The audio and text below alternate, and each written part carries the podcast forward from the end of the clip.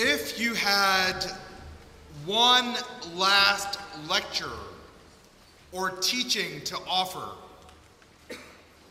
what would it be? Again, if you had one last lecture or teaching to offer, what would it be? The last lecture has been a fixture in academic circles for retiring professors. It is an opportunity for a teacher to offer pearls of wisdom to generations of students and to colleagues. 15 years ago, Randy Pausch offered his last lecture at Carnegie Mellon University. This brilliant native, of course, he'd be brilliant because he's from Baltimore, creator of a software project that simplified computer animations using C3D technology, co founder of CMU's Entertainment Technology Center, and wannabe Disney Imagineer, delivered his last lecture at the young age of 46. He discovered that he had limited time on earth because of a terminal pancreatic cancer diagnosis. With his three children, wife, numerous colleagues and students on his mind, Randy Pausch shared his life experiences with great joy, encouraging everyone that could hear him to face the stark reality of death and all turmoil by asking deep questions and digging deeper into life. In the art of teaching, seasoned educators like Pausch use a variety of effective strategies to enable students to discover truth. One such strategy is the use of a prompting question. These questions are sometimes used to stimulate the recall of prior knowledge, promote comprehension, and build critical thinking skills. Teachers ask questions to help students uncover what has been learned, to comprehensively explore the subject matter, and to generate discussion.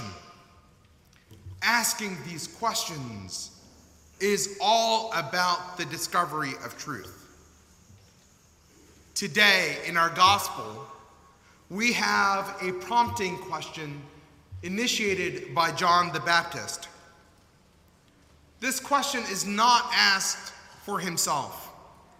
Rather, John asks this question for the sake of those who are under his tutelage in their pursuit of truth.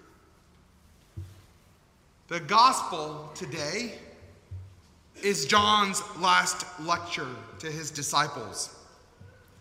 And he sets it up so that they will go into the field and experience the truth in their interaction with Jesus the Christ. His prompting question asked in the voice of his students Are you the one who is to come? Or are we to wait for another? Are you Jesus, the Messiah? Allow me to give you some context here. John the Baptist is in prison. The Gospels of Matthew and Mark are pretty clear that the local ruler had him arrested and imprisoned. The crime? John the Baptist spoke truth to power, and he condemned the king's illegitimate marriage. And while in prison, as with many things royal, there was a lot of drama, and Herod's stepdaughter asks for the head of John the Baptist to be placed on a silver platter. All of this as a reward because she had captivated the king through an alluring and provocative dance. And so John the Baptist recognized that his time is limited and that each breath that he takes could be his very last breath. And so he prepares the students to face the prospect of a new life, a life without him in the mix. He sends them out into the field for their lesson, for their practical experience, and so that they can meet Jesus. Remember, John the Baptist does not need to hear the answer. He already knew the answer. He knew it when he was six months old in his mother's womb, when his aunt Mary came to visit his house, and she bore, she had Jesus, the child, in her stomach. And in encountering Jesus in his, in his mother's very womb, he kicked as a way of announcing the coming of the Lord. Remember also when Jesus was baptized, just as Jesus came up from the water, suddenly the heavens opened up, and John bore witness to see the Spirit of God descending upon Jesus as a dove, and to hear the words, This is my beloved Son, with whom I am well pleased. Yet now, in his role as a teacher, John the Baptist, someone who is charged with the care of those who trusted him. He had a responsibility to point his students to a higher truth, a higher truth in his last lecture. Friends, allow me to suggest that as Christians, a mark of our discipleship involves a form of teaching and molding those we have within our sphere of influence. For some of us, it's in the context of school, in work, in religious, or in family life. And in our interactions, we are engaged in one form or another of imparting knowledge. And as we acknowledge that we do this, I do want to call in mind that Christmas is not the same as it was three years ago. No, just as an aside, a few of us have been gathering over the past eight weeks from around the world over Zoom to reread Sophocles' tragedies. You know, we read uh, Oedipus Rex, Oedipus Colonus, and we're on Antigone. We meet every Monday as a form of developing community. And we decidedly chose to opt into reading the tragedies, recognizing that life is not the same. And sometimes we are mired and mixed in in such great tragedy over what has happened over the past two and a half to three years. Now, some of us continue to mire and and and and and and feel the sorrow and the pains of death in rereading the tragedies. And there are some of us who, with the hope of Christ, try to grasp on to the hope that Christ's peace offers us. What amazes me today about the gospel is that John the Baptist, and in my early example, Randy Pausch, they all had this deep sense of peace as they delivered their last lectures. Facing the prospect of death, they both clung on held on to that peace, the peace that passes all understanding. And it is from that sense of peace that they offer their greatest lesson to the students.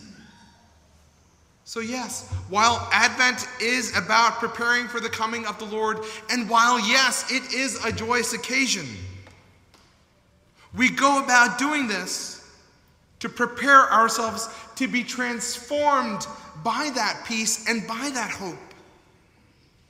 And it is only when we encounter that life's deepest meaning is not in ourselves. And yes, there are tragedies. Yes, there are difficulties in life. Yet we grasp onto a higher truth, a truth that peace will overcome us and enable us to recognize the realities of pain, the realities of death,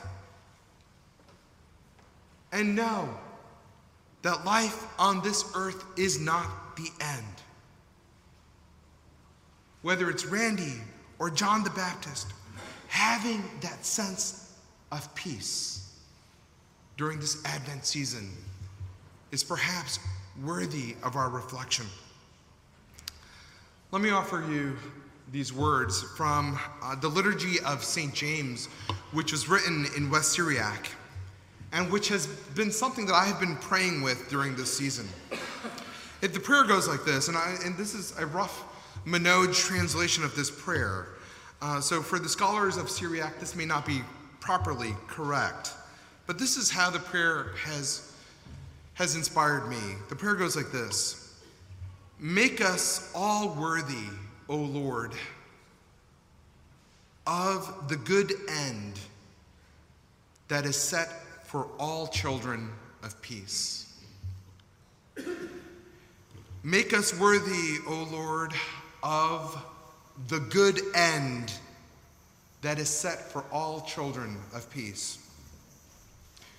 You know, it's actually that phrase from the St. James liturgy that inspired the opening of our Compline service. You know, the Lord Almighty grant us a peaceful end, a peaceful night, and a perfect end. The reason why both liturgies have those words is a recognition that as we pray those words, it could be the very last time that we offer those prayers. If those prayers do not further, they, they, they do not just, just keep us in the state uh, uh, of sadness. There's a sense of peace that those prayers push us towards, pushing us towards the eternal hope of life in abundance in Jesus. So, beloved in Christ, for the next 14 days of this Advent season, I'm going to leave you with three prompting questions in my role as your priest and teacher. What will be the last lecture that you will lead? How are you preparing yourself for that lecture? And to whom and to what will your life point to when you leave this earth?